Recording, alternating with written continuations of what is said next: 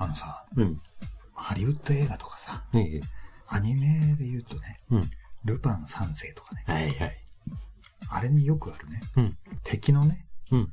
アジトというか、はいはいはい。要塞みたいなところにうん。忍び込んでてね、で、起爆装置を。ポチッポチッとこう、うん破壊したい中心部にね、うんうん仕掛けてって、うん。うん。そっからうん、外にうん。出るじゃん。脱出するよねうん。脱出する際に、うん。不審者がいるぞみたいな。いはい侵入者うん発見だとかっつって、その追っ手が来るじゃん。うん。そっからバーって逃げてって、うん外に出るや否やね、うんポケットの中でこう、起爆装置カチッと押した瞬間に、はい。ボーンはってなるじゃん。え。はい。あれかっけえなって。うん。いやいいよね。いいよね。大人になっても思うでしょ？うん。うん。それがうん、夢が叶ったことがあるんですよ。え？マジで？うんうん。あの中学校の時にね、はい。もう中学校になると、うん。もうもちろんね、うんあの、女の子とかにも興味はい。がね、出てくるし、うん。ね、そっからその、大人のファッションみたいな。ものとかね、うん映画とか見てかっけえなみたいなね、うん。思ったりとかさ、うんあとはもうその、ギターとか、うんそういうバンドとかにも憧れて、はい。まあ、それと同時に、うん。その車にも興味を持ち始めはいたんですよ。はい。はい。まあ、それは、あの、うちのパーソナリティのジャックとかうんうん。にも影響されてとかもあるんだけど、うん。もちろん免許取るなんて、うん。うん。その14歳やそこらのうん。子供から言ったら、うん。全然まだまだ先の話じゃない。そうだよね。うん。うん。なんだけど、うん。はい。カー用品店っていうのがあるうん。じゃない。うん。うん。そこにうん、意味もなくね、うん。出入りするようになるんですよ。で、そこにあるいろんなパーツとか、はい。ホイールってこんなでけえのかとか、思っい。たりとか、はいそうこんなマフラーあんだとか、うん。もうその銀色に輝くね、いろんなそのでかい金属とかを見て一人で、はぁはぁってなってた。で、そっからなんかその、モータースポーツとかの、はいあの、車体に貼られてるステッカーとかおおうん売ってんのかよ。これ200円だったら買えんな、みたいな。とか思いながら、で、今度そっから2階に行くわけですよ。うん。うん。2階に行くと、うん。オーディオとか、はい。当時出出たばっかりの、はい。あの、なカーナビゲーションシステムですか、はい。はい。があって、えで、さらに、そのスピーカー方面に行くと、え。うん。うん。例えばその当時で言ったら、ケンウッド、はいカルッツェリア、はいアルパインとかっていう、はいその有名ブランドのうん。スピーカーが置いてあって、うん。ここで生で体感してくださいみたいなうん。のがあって、はい。そのデッキに CD が入ってて、うん自分でこの音量とかもこう操作して、うん。こんだけすごいんだよ。低音こんなに出るんだよ。音がこんなクリアだよ、みたいな、視聴スペースみたいなのがあったんです。で、当時もう僕、すごいロックに目覚めてて、うん。さらにすごいより過激なというか、うん激しくてスピーディーな音楽が好きで、はい。で、そういう CD とかも、その、自分のお小遣いになるから、うん。もう可能な限りこう、手にしてったわけですよ。そのはい。はい。その時にはもうロックの雑誌とかも買ってたりそっちからも、うん。その映画の雑誌同様に。ジャケットからインタビューを読んで、はい。どういうサウンドかを想像してたの。で、はい。そんな時にうん。僕が手に入れたね、うんその CD と同じ CD が、うんそのオーディオの視聴スペースの。あのデッキに入ってたんですよ。はい。はい。で、もうその時にうん。別にさ、もう流行ってるものでもないし、ちょっと古いんだよね。うん。その CD って多分。うん。だから、うんその時僕子供ながら、うん。これ、この店員の誰かがうん、すげえそういうの好きなやつみたいなと思って、はい。いい趣味してんな、この、ど 誰かわかんねえけどよ、とか思いながら、この音で聞けるのはいいな、ここな、ここいいとこだなって思ってたの。で、うん。ある、その、何曲目だとか覚えてないけど、はいそう、かっこいいって言って、うんその曲終わったの。うん。で、次の曲がイントロ入った時に、うんは、うんこの曲、うん途中のうん1分何秒うん。うん。の、うん。なんかそのギターソロ終わった感想が終わったぐらいの時に、2、30秒のうんブレイクっていう、何も音が入ってない部分がはあ。はあるんですよ。で、あはいあー、いつもこう早送りするとこだ早送りポイントに来たんですよ。うん。無音になりますよね。うん。その時にうん、そこについたつまみのボリュームうん、全開にしたんですよ。そこから、タタタタタタって小走りでうん。階段の方にで、階段を降りてた。たったったった。で、はいはいで、降り切って店出るか出ないかの時に、ドカーンってなって。店の中にいる人って人みんな飛び上がって、店員もバーって走ってって音量下げに行って、その時には僕店に出て、うんで、店の外の扉を閉めた後も、全然爆音で外にまで音が聞こえているっていう。その時にうん、一つまた思い残すことがなくなったなっていう。え、何ちょっと入ってんのこれランチポケットレディオ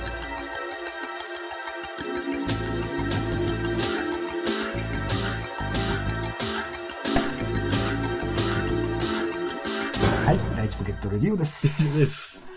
はい、えーと、今日も、私、カニ将軍アキラと、地獄の洞窟サンバが。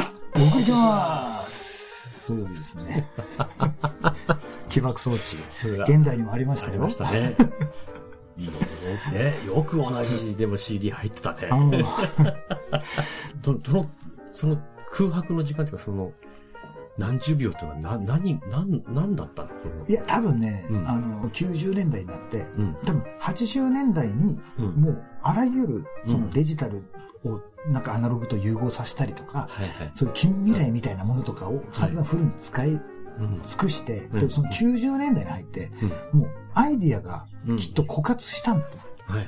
ってなってくると、うんその辺になってくると、その、なんか録音構造自体に対して手の込んだことをし始めるその、実際の CD のトラックには入っていない、例えば12曲しか入ってない CD なのにうん、実は13曲目も入ってて。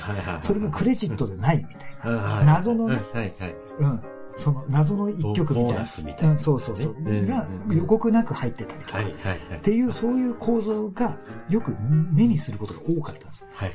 だからそれでうん何十秒も間があったりとかっていう、これなんだろうって思わせるっていう、そういう構造でう、んそのびっくりさせてやろうみたいなうん、作り手のね、そういう意向があったみたいな。があったんだ。そうそう。それで、俺もその、ずっと聞いてて何なんだろうな、これ、うんと思ってう、んもうずっと早送りうん。するわけそうね。うんなんもないもんね。初めて聞いた時、あれ壊れたのかな なんだこれと思って。うんまあ、そういうことなんだ、そういうことなんだと。で、それ何回も聞いてたもんだから。うん。あ、来るよ、来るよ。今だ。うん、そう。全開に、タタタタタ。ドーンまさにね。うん。俺、俺の頭ね、脳内イメージではガラス割れてたから。逃げる背中でね。さらにもう一個付け加えさせてもらえば、うん外に出てってうん、タバコを、ふーっつってタバコをポイって捨てたと同時にドカーンみたいな。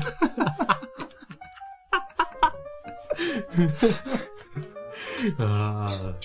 気持ちよかったね。気持ちよかったよ。うんそっからさすがにもうマジいなと思って、うんしばらく、あの、行かなくなったね。で、そうこうしてるうちに、うんその店なくなったんだよね。あらら。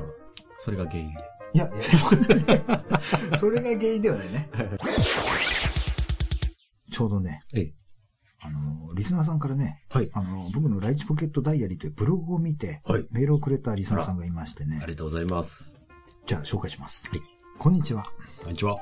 ライチポケットネーム、サラマンダです。あはい。サラマンダーさんじゃないですか。はい。はい。ライチポケットダイアリーで、近日、ライポケ本本放送収録という情報を見て、はい。興奮して、長い長い長い。メールしてしまいました。はい。待っていましたよ。はい。今回はトークテーマのリクエストで、最近見た面白かった映画を教えていただけたらと思いメールしました。はい。私は先日、女優のノンさんがはい。改名後、うん初主演に抜擢されたことで興味を持ち、はい油断した状態で、はいこの世界の片隅にという映画を見たのですが、はい。主人公が様々なことを体験して成長していく人間ドラマに、はい。2時間の間にうん何度も大号泣、過去大号泣してしまいました。ヘビーリスナーだね。偉いね。うん。しかも、2回見て、2回とも声を出しての大号泣。素晴らしかったので、はいライポケパーソナリティの方々にもぜひ見ていただきたいです。ということでね、はい。今後の参考にしたいので、ライポケパーソナリティの皆様からも面白かった映画を教えていただきたいです。はい。というわけですね。はい。はい、サラマンダさんありがとうございます。ありがとうございましたちょっと、僕あんまり詳しくないんだけど、はい。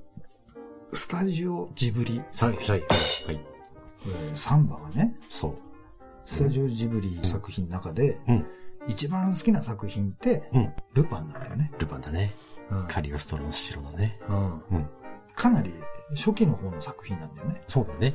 今、だい、もうそのジブリがジブリになる前だよね。うん、もう全然、ね。うん。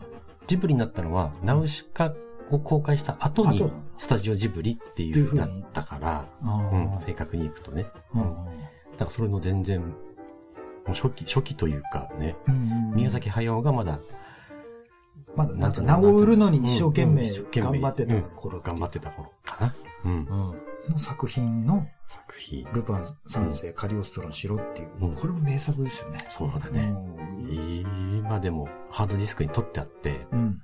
2、3ヶ月に1回はあ、見てる。見てる。あーもう、い一応子供も一緒に見させて。あ、見せるんだ。うん。で、同じ、うん。もう、その古いものであってもも、夢中になって。夢中になって一緒のとこで笑ってる。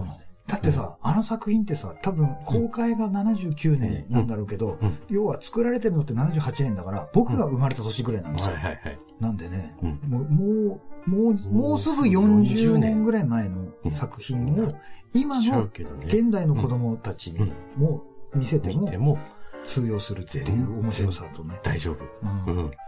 うんうん。ちなみにその、カリオストロの城の、絶対これはいいっていううんポイントってどういうところなの？あのね、まあ人それぞれになると思うんだけど、うん俺が一番好きなシーンは、うん映画のちょうど中盤あたりで、うん。ルパンがクラリスを助けに。クラリスを助けに行って、うん深い、深い、えー城の底に落とされて、うんで、その時にその銭形に化けてうん潜入してるもんだから、うん。銭形もその前に落とされてる。うん。で、同じ地下のすごい狭いところにうん、二人で逃げ道はないんだぜ、みたいな感じで、その城の秘密っていうのが何か。うん。ルパンが潜入した目的っていうのは、うん。その城の中で作られてる世界中の偽札作りっていうのが、その城の根幹にあって、うん。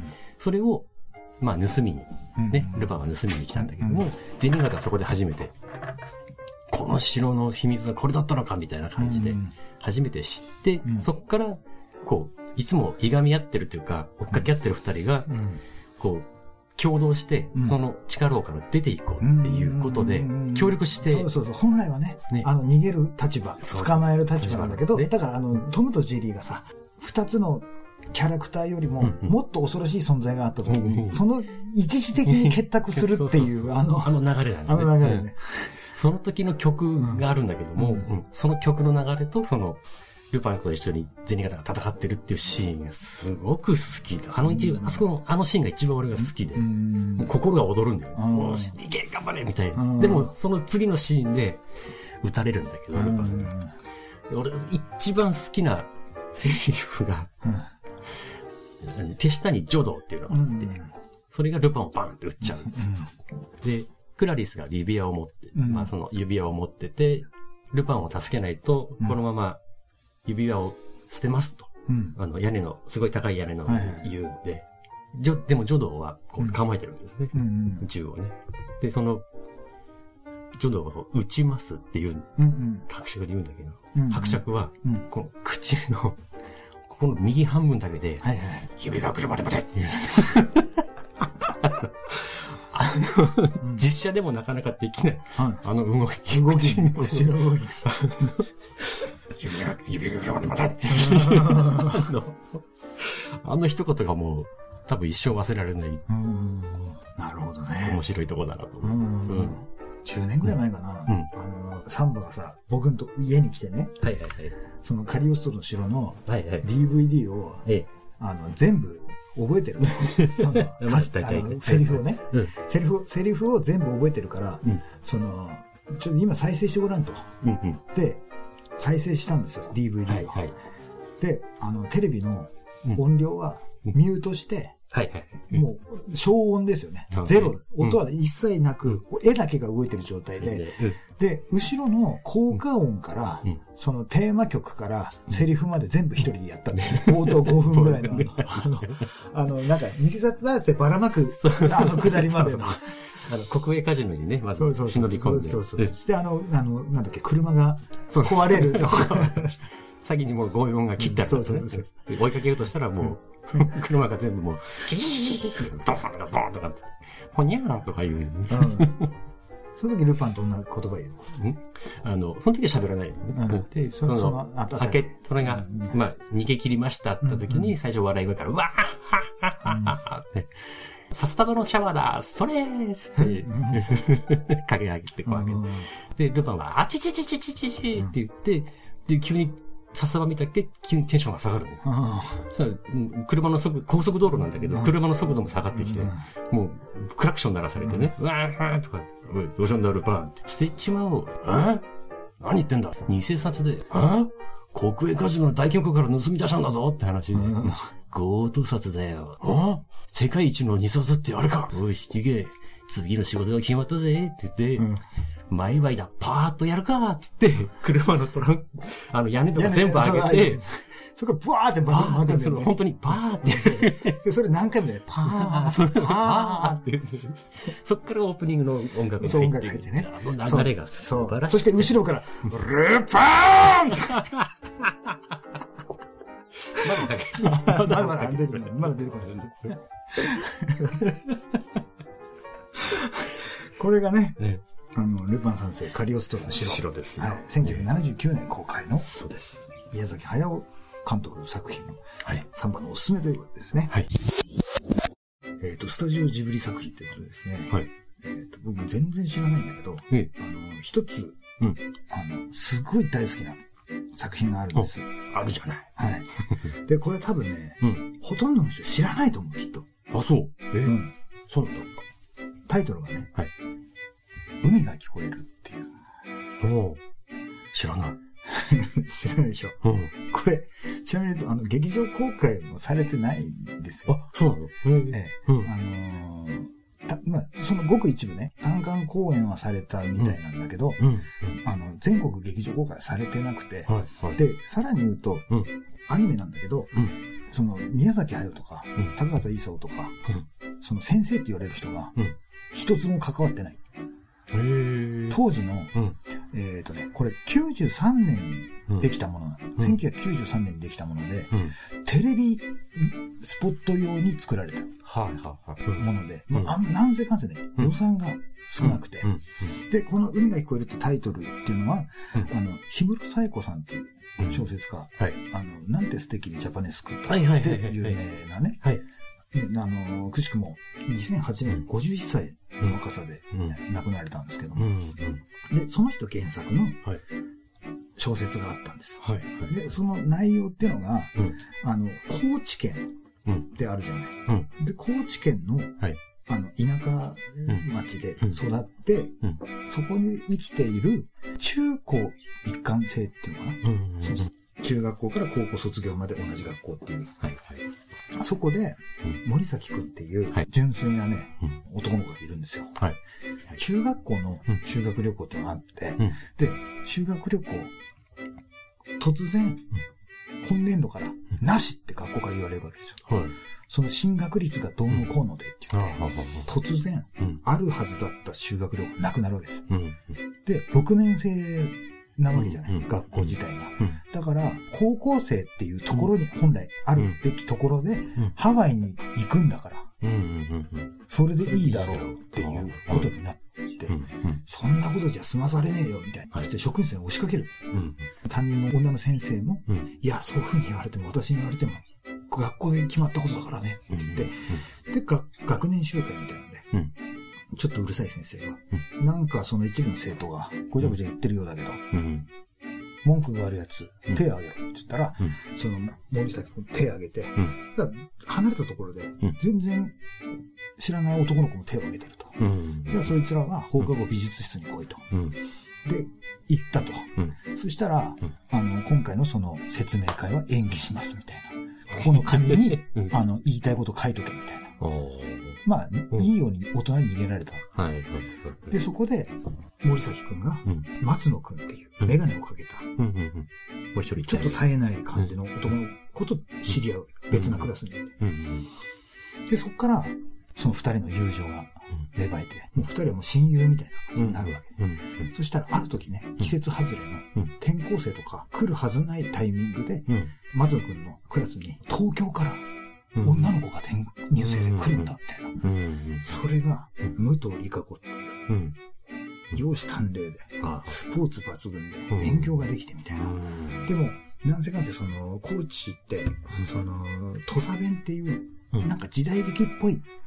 あの、方言方ですよ言。だね。う。うんん。あの、あ、なんだ、あの、スケバンデカの朝宮さん。はいはい。なんとかなんぜよ、みたいうん。な。そういう言葉なんですよ。うん。で、それが、なんか時代劇みたいっうん。て、その、ストレートに思うことが、バカにしてんのか、おい、うん。ってうん。思われて、うん。結局男の子たちはん、みんなすげえな、かっけえなってうん。言うわけだよ。テニスうん。の授業うんっていうかね、体育の授業でテニスをやったりしても、うん。そのテニス部の一番すごいキャプテンみたいなのが、うんもう簡単に子供相手みたいな感じでやられたりとかして、うんもうみんなすげえな、でも近づきにくいなうん。っていうので、うん。女の子たちもうん、だんだん面白くねえうんな、あいつ気に食わねえなみたいなうん。感じになってくる。うん。でもそのメガネの松野くんってうんもうすげえ夢中になって、うん。そのも森崎くんも多分女とか知らねえんだよ。もうそこでん、親友の松野がうん、武藤理香子っていう子に、うん。どんどん惹かれていくわけね。うん。どんどん惹かれていくとうん、様子がおかしくなってくる。ね？うんその夢中になりすぎちゃってね。うん。で、そこでね俺本当にね、すごい最初にいい映画だなと思ったのがう、ん。そこでその、森崎のね、うんモノローグみたいなので、うん。あのね、松野が理香子に惹かれているのを知って、僕は理不尽に腹立たしかった。うん。やめちゃうきや。女はどうせ男の表面しか見んがよ。うん女なんぞにお前の良さ分かりやせん。うん。っていううん。のが。すごく、うんああ、なんか、そういう年齢分かるなって。思って。結局、あのーその武藤理香子さんは、うん。変なタイミングで転校してきたっていうのは、うん。両親のうん。大人の事情で離婚したって言って、えで、それでお母さんが、その地元、実家だったかわかんないけど、その高知にうん。来ることになって、うん。で、それで一緒に、あの、転校せざるを得なくなって、うんで、来たと。うんで、私だってこんなとこに来たくねえんねよ、みたいな。うん。だから最初から、うんその、そのツンケンするのもうん理由があるの。はい。もともと持ってる性格もあるかもしれないけど。うん。で、そんなある日ね、あの、お父さんのところに帰りたいとかって騒ぎ出して、はい。あの、たまたま仲良くなった女の子を騙してね、うん大阪にコンサート見に行くっつって、はチケット取ったからっつって、うん一緒に空港行くんだけど、実は、うん。あの、お父さんに東京のチケット別で用意してて、はあ。いきなり言いなくなるわけ。そう。うん。なんだけど、うんそれは何かって言ったら、うんその前に、うんその、修学旅行がうん。ハワイだったじゃん。はいはい。そのハワイのうん修学旅行の最中に、うん突然うん、あるところで、うんその森崎くんが、うん。そのエレベーター、パーって開いたところで、うんあのーその武藤さんがね、うん。パーって来て、森崎くん、うん。おうおう、え、あ、お前、お、あ、武藤ね、うん、うん知ってるよ松野からよく聞くよ、みたいな。あのさ、お金貸してほしいんだけど、うん。でいきなり来るわけだよ。うん。うん。で、え、なんで？って言ったら、いや、お金落としちゃって。その、ドル、ドル札で落としちゃって。何やってんだよ、お前。って言って。うんいや、私どうし、もうどうもできないって言って。で、あなた、ずっとバイトして、お金貯めてたじゃない。とかもうそんなことまで知ってんのかよ。みたいな話になって、分かったよ。うん貸してやるよ。うん。すぐとは言えないけど、必ず返すから。当てはあるから。うん。このことは誰にも言わないでよ。みたいな感じでいなくなる。うん。で、そっから、うんあのー、その、見えないところでの、森崎とその、うん武藤理香子との、うん。よくわかんない感じなん。で、そっからどんどんどんどんうん。振り回されていくの、その、うん武藤理香子っていう女。もう見てると、もうバカじゃねえのか、こいつって。あの、ほっとけや、そんなの思ううん。だけどうん、森崎がねうん、性のエネルギー、性ってその性と負のね、うん。性のエネルギーでうん振り回されるのと、うん。負のエネルギーでうん。時折ブチ切れて、うんあんな野郎絶対許さんぜよみたいな感じで言ってん、言うんだけど、うん結局、どちらのエネルギーでも惹かれていくわけですよ。だけど、うん松野がずっと好きだってうん。言ってるから、うん。俺は一歩引いて、うん。まず頑張れよ、うん。うん。っていう立場を、もうずっと死守しなきゃいけないっていう、うん。そのなんかね、うん。そのせめぎ合いみたいなね。ねで、そこから振り回されて振り回されて、うん。で、結局、その、うん。さっき言ったね、うん。その大阪行きだったはずが、東京のお父さんとかにうん。言って、うん。初めて東京に行くわけだよ。その森崎がね。うん。で、そこでお父さんと私が、その、一緒に暮らしてた、うん。そのなんか、立派なマンションみたいなとこうん。行くんだけど、うん。だからその当時ね、93年だから、うん。そのなんだ、あの、番号して、オートロックみたいな、うん。あれがすげえ新しいみたいなはい。感じだったでしょ、描写的には。うん。で、そこで、あの、なんか知らないおばさんみたいに出て、うん。はいうんどちらさんみたいなうん。感じ。うん。うん。で、そこからお父さんと話をするんだけど、うん要はもう新しい女をはい。作ってうん。いて、要するになんか突然こう、お前アポなしでいきなり来たのかみたいな。うん。来られても困るよみたいなうん。感じになってうんうん、そこでもうまたその娘が来たことによってぐちゃぐちゃになるわけ。うん。で、それまでお父さんが好きで、お母さんが嫌いだったと。うん。もうこういう家庭もぐちゃぐちゃになってっていう、うん。だったものがうん、その、もう武藤理香子の中でも逆転しちゃって、それは簡単な理由でそうなる。で、結局お父さんのお金で、うん。その、なんか高知から連れてきたボーイフレンド、うんその、ここの指定したホテルにうん予約してあげるからそっちに泊まらせなさいみたいな感じになってで、結局夜な夜な、その、その武藤理香子がう、んその部屋に来るわけだよ、ゴンゴンゴンって。うん。で、あどうした？うんなんぞや？みたいなな なるわけ。で、で、うわーんって泣くわけだよ。うん。その、なんていうの、強がって強がって。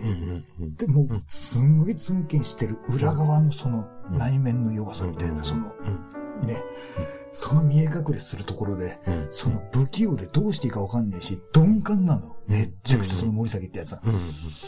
で、結局、どうもなんなくなって、ラッチ開かなくなって冷蔵庫を開けて、うんお、ビール飲むか。うん。って言って、うん。なんか向こうなん、そのね、リカ子なんの、ねねなんかもう無反応だから、うん。俺は飲むよ。よく、親とか学校に隠れて友達と飲んぞや、みたいな。ちょっと、あの、なんていうの、男出すっていうか、ね、ちょっと息があるのね。そしたら、もう、そこでさすが東京の女ってね、航空杯作って、都会だね。航空杯作って、つって、都会だ。あ？あ？知らない。で、ガーって飲んで、うん。はい、おかわりみたいな感じになるわけ。うん。で、うわすげえな、東京の人って、みたいな。うん。そしたら、うんそのリカ子も、うん私も東京にいた頃、学園祭の合間とか見て、友達とこっそり飲んだりしてた。っていう、なんかお互いなんかその、初めてその、なんていうの、張り合ってんだけど、うん。初めてその、お互いに自分のことを言う瞬間みたいなのがあって、うん。で、そのうちね、やっぱ無理して飲んで、うん飲んだんだろうね、そのショックなことがあったから。うん。で、寝ちゃって、うん森崎がこう寝、寝かせて、うんで、そのシングルだから、うん。寝る場所ねえっつって、うん。その、バスタブ。に、そのお湯の入っていないバスタブに、うんもう毛布一枚持って寝るわけだよ。うん。で、あの、次の日ね、またもういきなりその、起きて起きてみたいな。うん。要は、あんたがそこにいることによって、うんトイレにも行けないし、うん何も用意できない。私、東京の友達と会う約束してるから、うん。早くして、出てってうん、何分後にまた来て、うん。すごいの、そのわがまま売りに。うん。うん、いいよ。ゆっくりしといでうん。かたくなにや優しいわけで。うん。で、そしたら突然戻ってきて、うんいや、あの、友達もいるんだけど、うん一緒にどうかって言われたから、森崎くんもよかったら一緒に来なよ、みたいな。うん。そして、下降りてくんだよ。うん。そしたら、あの、ジャニーズみたいな、東京の超シティボーイみたいなのがいて、うん。はぁ？高知のうん。同級生ってこんな感じなんだ。ははははは。みたいな。うん。なんかテレビで見るみたいだね、みたいな。なんかわかんないけど、バカにしてるんだ、完全に。で、それで、だんだんその話をしてるうちにう、ん。すごい崇高なところにいる、うん。何でもできてみたいな、うん武藤理香子はね、うん。そのちんけなね、お前なんかあの時なんかこうやって俺に焼きもち焼いてたじゃないか、みたいな。うん。何言ってんの？あんただってさ、みたいな。うん。だんだんね、その東京の、地元の東京で見る理香子で東京のやつと一緒にいるリカ子を見た瞬間に、うん。途端にね、つまんねえ女になってきて、なんで俺こんなやつと一緒にいたんだろうってなってきて、途中で、あんまりにもくだらなすぎて、立ち上がって、うん。くだらねえよ、お前ら。うんお前も、東京のこいつも、帰るわ。って言ったら、もう背中越しにね、うん。ああ、僕に焼きもち焼いちゃったみたいだね。悪かったって言っといてよ。みたいな感じなんだよ。で、それで帰るんだけど、うん。そこでリカ子は初めてうん。東京にいる奴らがうん。つまんなくて、うん。私もつまんなかったかってことを気づく。うんそっからなんかね、うん。近づくんだよね。うんその森崎にね。うんでも、その松野ってのは好きじゃない。で、そんなさ、その、もらい事故的にいきなり東京行くことになったけど、うん。もうお母さんとかにも、いや、とにかく何日には帰るから、ガチャンって切って、うん。で、そこから帰ると。うんで、そ、そもう、そうこうしてるうちに、うん。その、もう卒業近いよね。うんうんその、なんか3人の関係性がぐちゃぐちゃになってて、うんで、もうすぐ大人に近づいてくるにつれてうん、なんか感覚が、なんかね変になってって、っていう話なのよ。うん。で、そっからラストというかね。うん。で、まあラストっつってもうん、これ別にさ、シナリオの構造的にうん、こういう話ですげえっていう話じゃないの。うん一つもうん、その、俺、あの、もう遅言うの遅くなったけどうん、そのスタジオジブリ作品なのに、うんファンタジックなものも現実離れしたことも一つも出てこない。うん普通なうん。全然ドラマチックな、なんか、え、マジで、マジでみたいなことも一切なく。うんただ単に、都会の、あの、わがままな女に振り回される。田舎の青年です。そうそう。なんだけど、それがね、すんごい、うわーってなんのよ。で、ラスその最後のシーンが、うん。えっ、とね、卒業して、うん。そのみんな大学に行った後のうん。同窓会で、うんうん。高知に集まるわけだよ、みんな。ちょっと大人になって。もう見た目も変わってるんもうみんな化粧もして、タバコも吸って、酒も飲んでっていう。なんだけど、うん。それが未成年なの。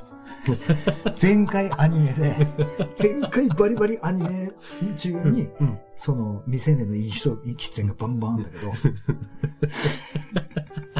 それがスタジオジブリ作品では多分唯一のうん。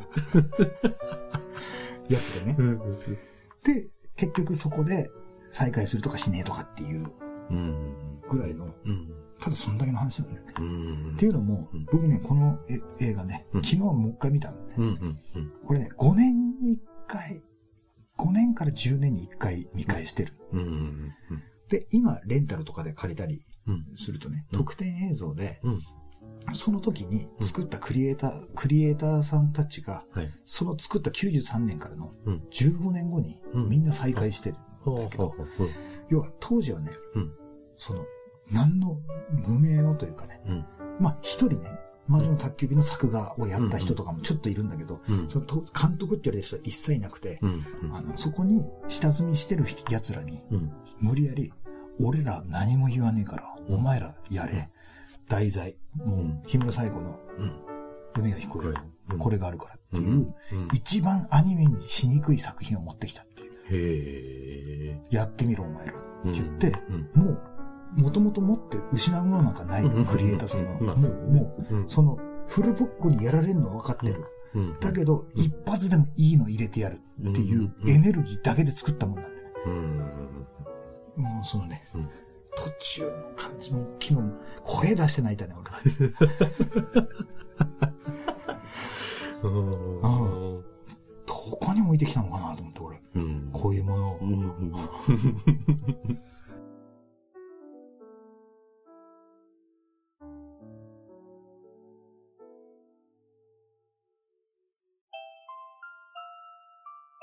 ヒートアップしてね、はい。話長くなりましたけども。ええ、まあ、たまにこういう時もあるでしょうね。ありますよ。は。はいい。そんな、ライチポケットレディオは皆様からのメールを募集しております。はい当番組への E メールアドレスは、e メールライチポケットアットマーク gmail.com です。はいスペルは litchipocket アットマーク gmail.com までです。はいお送りの際は、ライチポケットネームをお忘れなく。忘れなく。こちらの URL はお聞きのシーサーブログ、並びに、ポッドキャストの方にリンクが貼られているので、はいそちらから直接生まれた方が早いかと思われます。はいライチポケットツイッターっていうのをやっております。はい。それから毎日更新、はいライチポケットダイアリーというブログもやっておりますので、そちらもチェックしてくださいというわけですね。私も毎日チェックしておりまはす。い。というわけですね。はい今日も長々とね、お付き合いいただきましたけどね。。えいや、本当ね、このね、映画の話とかね、え、もうあの時の自分を振り返ってね、その映画の良さじゃないよね。うん。あの時の自分を思い出すんだよね。映画じゃないんだよね。映画じゃないんだよね。うん。自分が入ってくんだよね。そう。そうで僕よく思うのはね、あのー、その海が聞こえるも今まで何人の人にお勧めしたんですけど、うん。その、特に若い人とかにうん。勧めてみ、見てもらったら、うん。なんだこれ、うん。え？すいません。何が良かったのか分かりませんでした。みたいなことがあるんだけど、もうね、それはね、しょうがない。うん。あのしょうがないっていうのは、うん。あの、し趣味が合う合わないじゃなくて、うん。あの、経験、物語を感動できるかできないかっていうのは、その自分の人生経験で、うん。やっぱり少なからずとも、そこに被る部分が多ければ多いほど感情移入するわけで、うん変な話、絵じゃん。うん。絵になんか別に知ったことじゃねえ、そいつのことなんかって話じゃん。うん普通に考えるとね。うん。とね、その人生経験によってうん。物語っていうのはいくらでも大きく膨らむし、うん。ただの絵でしかなかったり。うん。うん。だって小説だってそうじゃない？うんただのね、うん。その50音ぐらいの、ただのうん。並べ替えでしかない。バーコードと一緒じゃない？変な話、あんなもん。うん。うん。だそれをどういうふうに、その、く、ね、想像してそう自分とつなぎ合わせるかっていうことで、うんね、それでやっぱり面白いとかって話になるんじゃない？多分ね。うんうん。おそらくそういうことなんでね。はい。これ、これからもねうん、この番組では、あらゆる作品を紹介していきたいと思います。はい。はい。それでは今日も長々とお付き合いいただきありがとうございました。ありがとうございまそれでは今日もライチポケットレディオでした。はい。